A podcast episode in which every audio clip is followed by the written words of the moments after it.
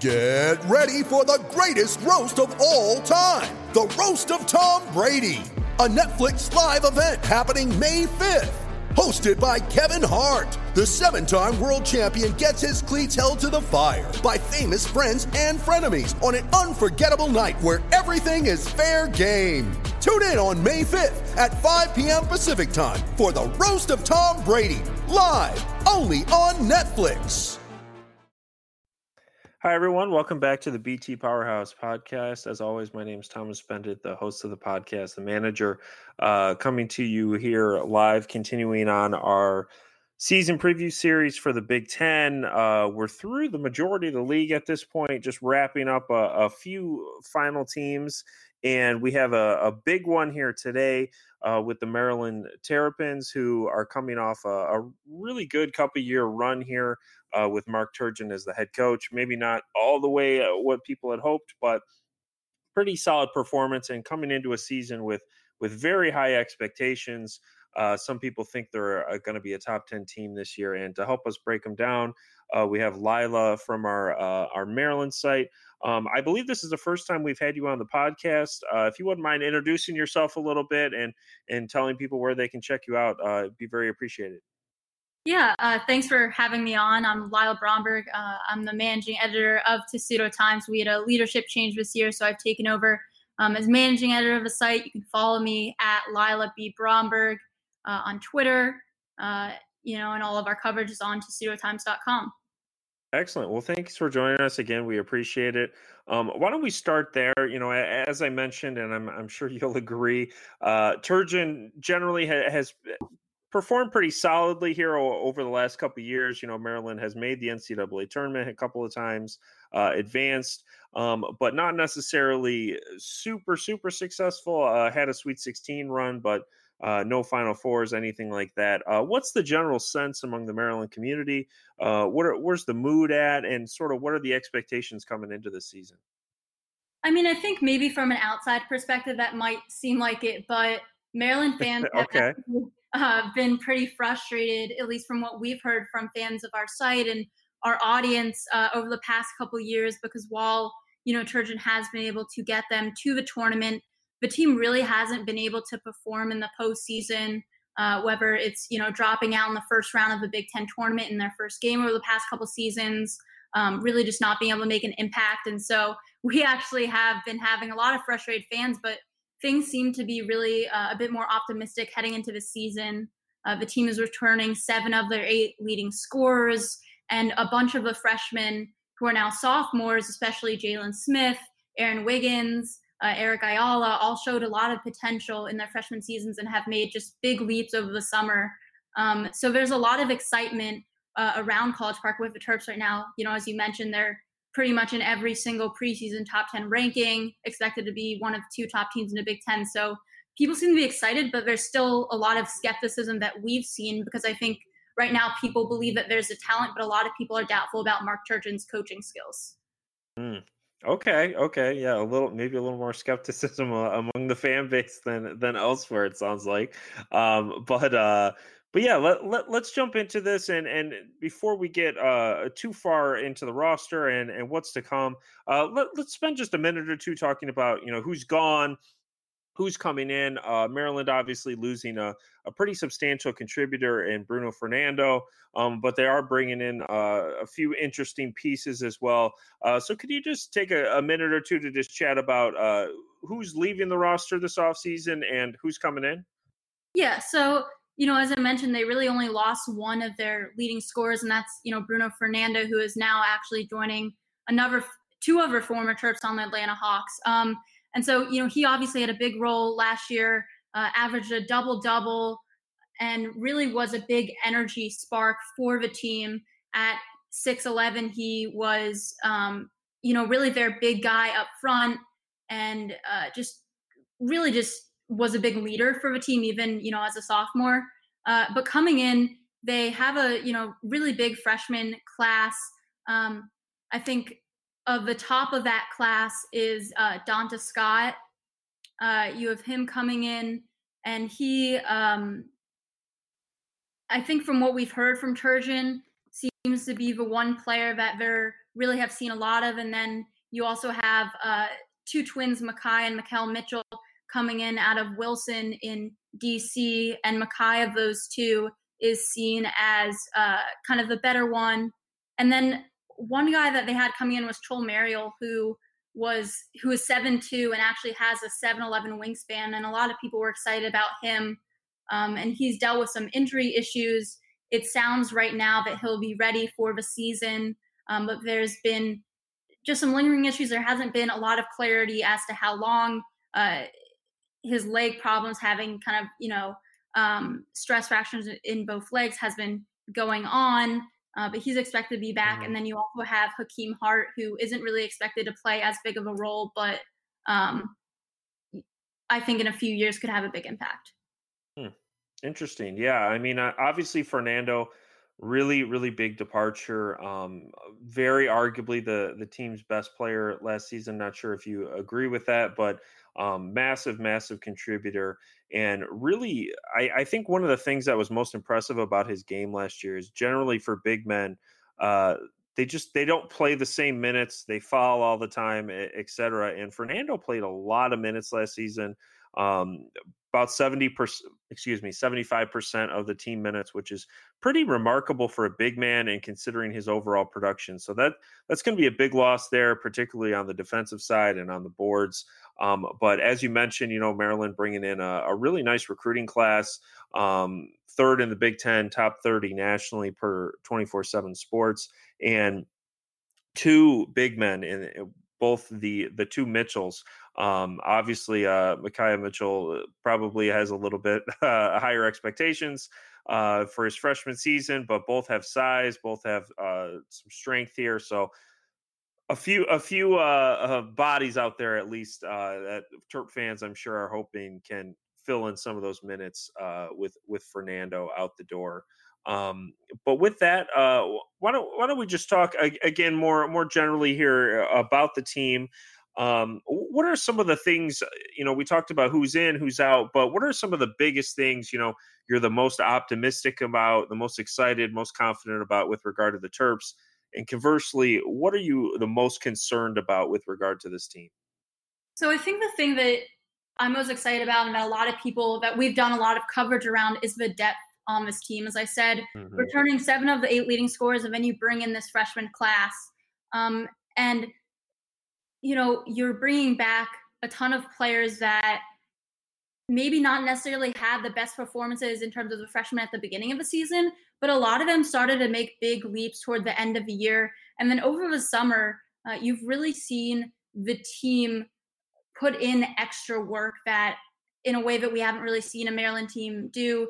You, you know, it had come out that Jalen Smith has gained about thirty pounds since he came to camps as a freshman and just looks completely different. The whole team has really been working this summer uh, on their bodies to make those big leaps, adding a lot more muscle. So I think you're going to see from Jalen Smith a guy who can be in the paint more. And then you, you have a lot of really good shooters in, you know, Anthony Cowan, as well as Eric Ayala and Aaron Wiggins. And there's just so many uh, pieces of this team.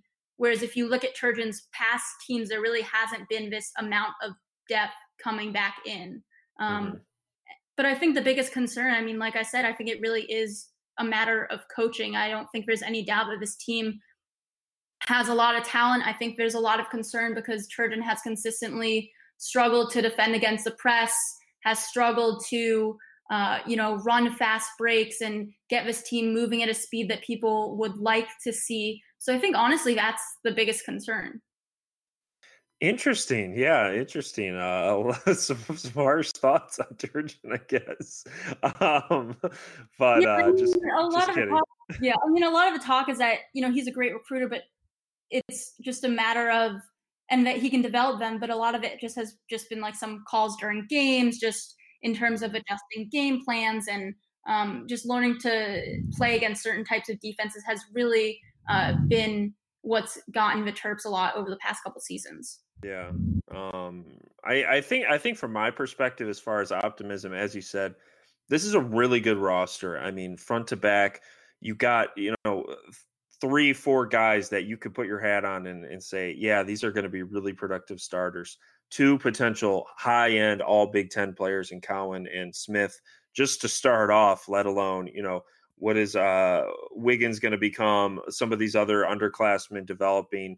Um, so, I mean, there's there's a lot of bodies. And the other thing, too, is a lot of these guys are, are diverse players. You know, they can play multiple spots. We saw a lot of them on the floor in different roles and different positions last year. You know, Smith uh, played alongside Fernando last year, but probably going to move more to the, the five, I would think, this year. So, I mean, a lot of diversity, which I think if you're a coach has to be super exciting because it means you're going to really be able to get the best five on the floor, even if uh, they may have not been in that position, quote unquote, per se last year. So I, I think that is something to be really excited about, especially, you know, having a, a senior point guard who has a lot of experience and has been really productive. That's something to be super excited about. So I think just generally the the roster here, and additionally, as as you noted earlier with the the incoming recruits, you know, you're adding a, a handful of guys there that, frankly, I, there's not going to be a super high expectations for them. Even if those guys don't really do much at all this year,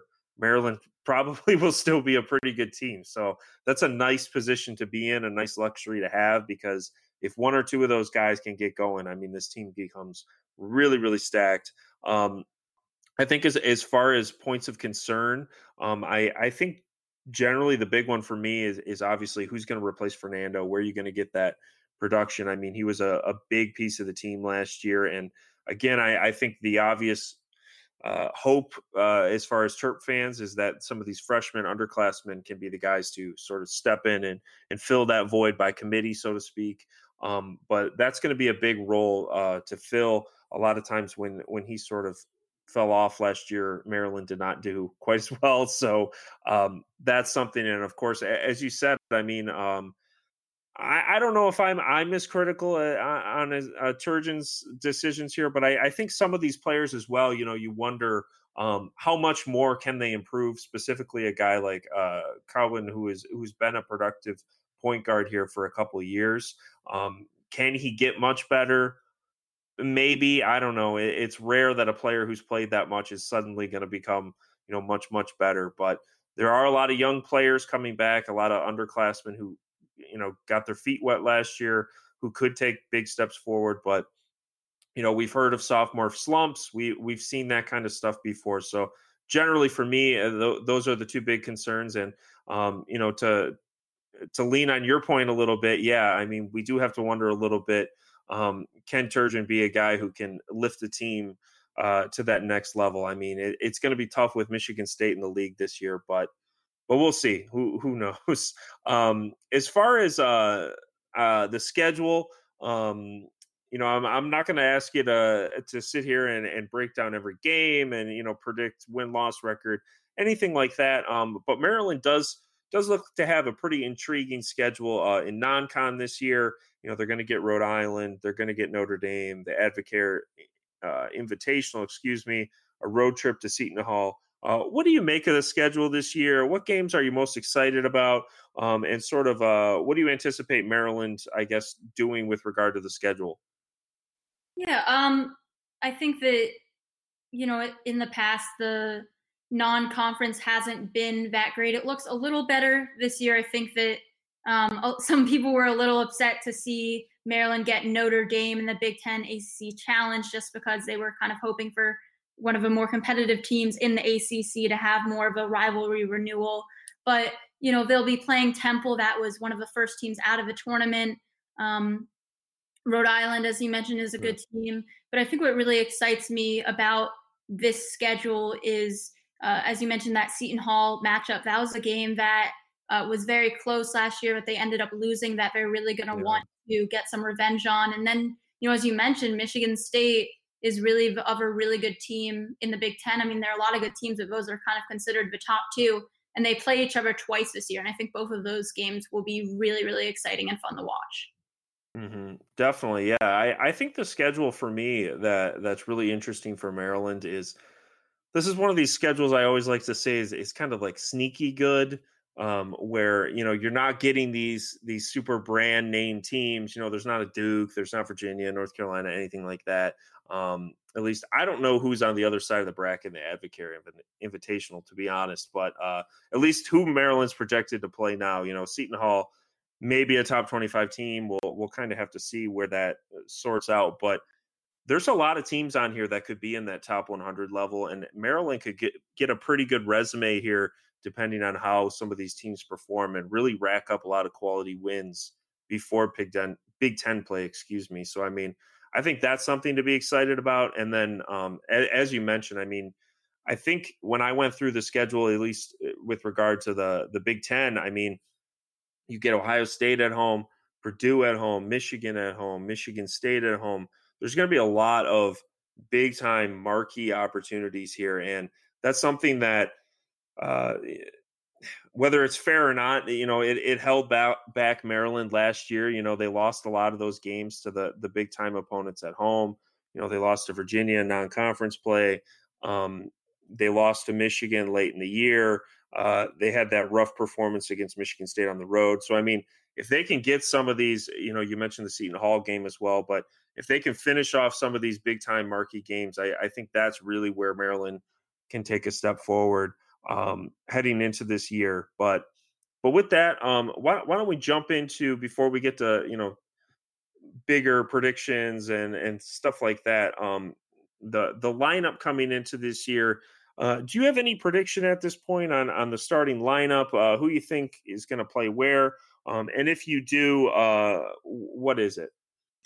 So there's a lot of possibilities with this team. There's been some discussion of whether you're going to see uh, Jalen at the four or five. It seems like four is kind of a position he prefers, and that way he can shoot with three. And mm-hmm. if that is the case, um, I think you would likely see, you know, Cowan at the one, uh, Eric Ayala at the two, Aaron Wiggins at three, um, Jalen at four, and then you would probably see um, either Donta Scott or, or, sorry, you would probably see then Mikel Mitchell at the five. But I think it's also a possibility um, that they would put uh, Jalen at the five and then bring Darryl Morsell into the lineup instead of Mitchell.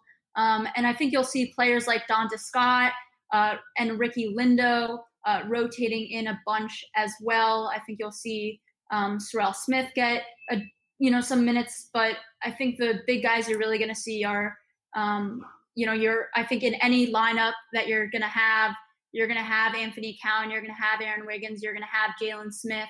It's, and I think it's pretty fair to say that you'll have Eric Ayala. It's just kind of a matter of um, where we're going to put Jalen and who they're going to kind of put as that other guy in the paint. Mm-hmm.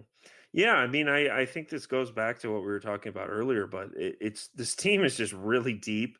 There's a lot of guys you could see earning a spot in the lineup, but I, I tend to agree. You know, I, I think Cowan's going to be in there. I think Ayala is going to be in there. Wiggins is going to be in there. Obviously, Jalen Smith is going to be in there. And I, I really think it's going to come down to, um, as you said, Smith is probably a more natural fit at the at the four here at, at the college level. And you know, is one of the Mitchell guys, uh, Mitchell's going to be ready to contribute in in a real starting role? If so, yeah, I mean, you you can play Smith at the four and, and really have a, a dynamic lineup. But I don't know, you never know, you never know a freshman, right? So we'll we'll kind of see on that point. But the nice thing is, is they have plenty of other options on the wing or in the backcourt, depending on who they want to slide around. So I mean, it should be. It should be interesting. Um, how how good do you, you think this backcourt is going to be? I know it's gotten a, a fair amount of hype coming into the season. Uh, do you think this is going to be one of the, the better backcourts in the Big Ten?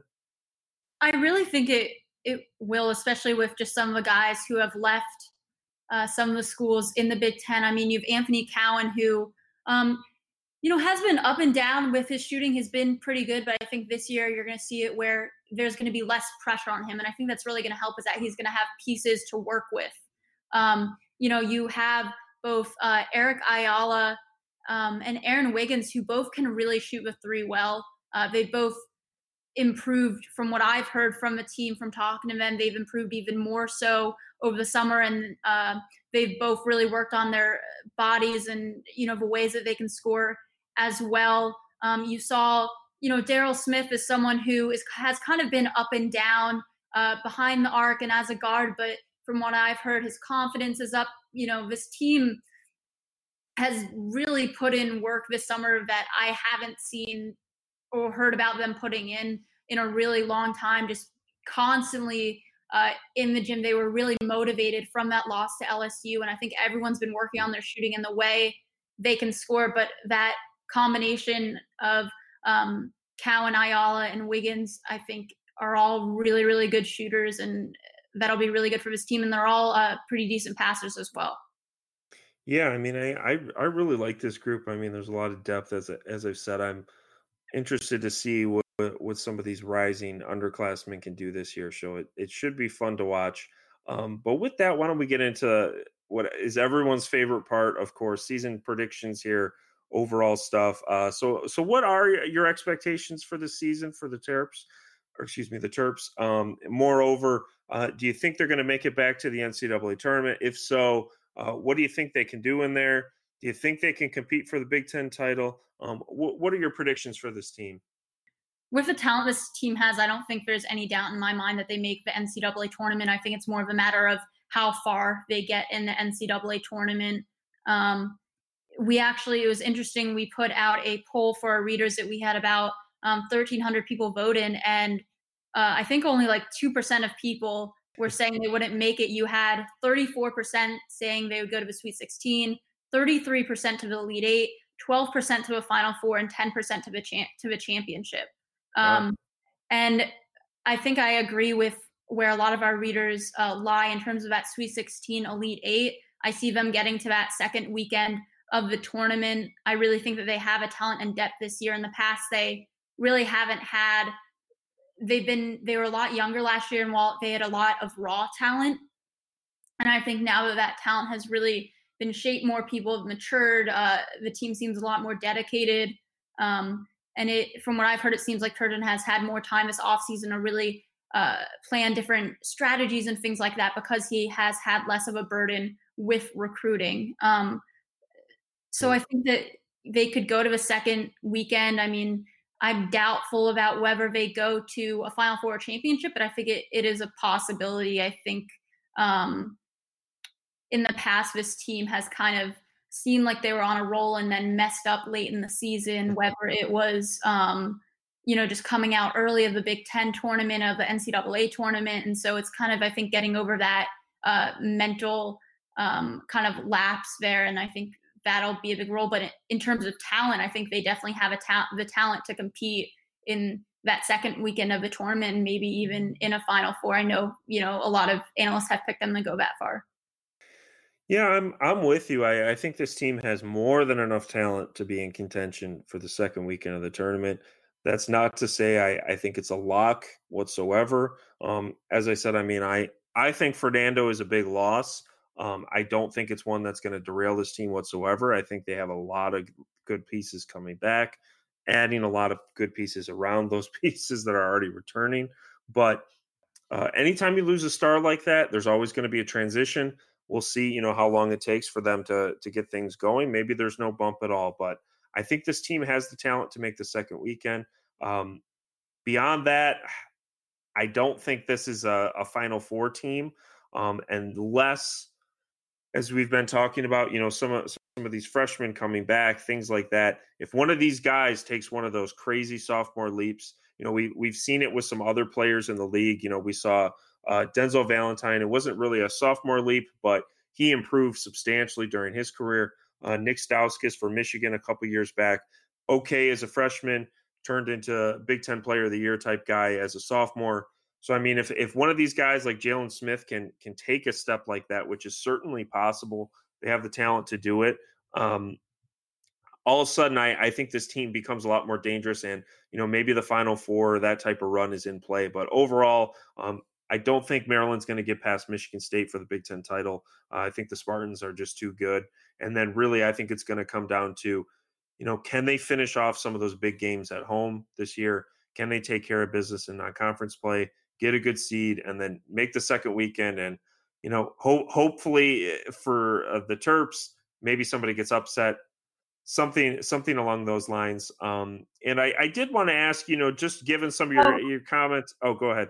Yeah, I was just going to say really quick, I think kind of one thing that maybe you might be missing from like an outside perspective is that mm-hmm. these guys are making a big leap. If you look at the, and in terms of filling the role of Fernando, Jalen Smith has gained twenty-five pounds in this offseason. That was his issue in the paint last year, was that he wasn't big enough. He's now at the same size as Bruno Fernando was, and the training staff has actually said that he is lifting a lot more than Fernando was. And so I don't wow. think he's going to be much of a leap there. He's actually a much better shooter than Fernando was, and he now has the body to really compete in the paint like Fernando. And if you look at the end of his season, if you look at his performances in the uh, N C double A tournament, he had nineteen points and eleven point six rebounds against Belmont, and he had fifteen points and eleven point seven rebounds against L S U. Um, and then you look at some other games, he, before that, against Nebraska in the Big Ten tournament, uh, had eight points and eleven point four. If you basically look at any of the last games of the season on from the end of February, he was basically averaging a double-double. Um, and then you look at guys like Aaron Wiggins and Eric Ayala, who also both began to really find their shot towards the end of the season. So I think you really will see a huge sophomore leap with these guys. Mm-hmm. Because you could see it in itself as the season progressed last year, and they've put in even more work this offseason specifically around, you know, those things. Oh, yeah. Yeah. I mean, I, At, at this point, I'm I'm expecting it for sure, and I, I think my my sort of question here, you know, rhetorically is, is sort of how big is it going to be? You know, is it a is it a ten percent better? Is it twenty percent better, et cetera? Um, we'll we'll have to find out uh, when we hit the fall. Um, but before I do let you go here, I, I did want to just follow up. I know I know you've been a, a little bit critical of of Turgeon during the podcast, so I I am curious. You know, I I know everybody's in a good mood. Uh, everybody's optimistic, you know, everybody's zero and zero.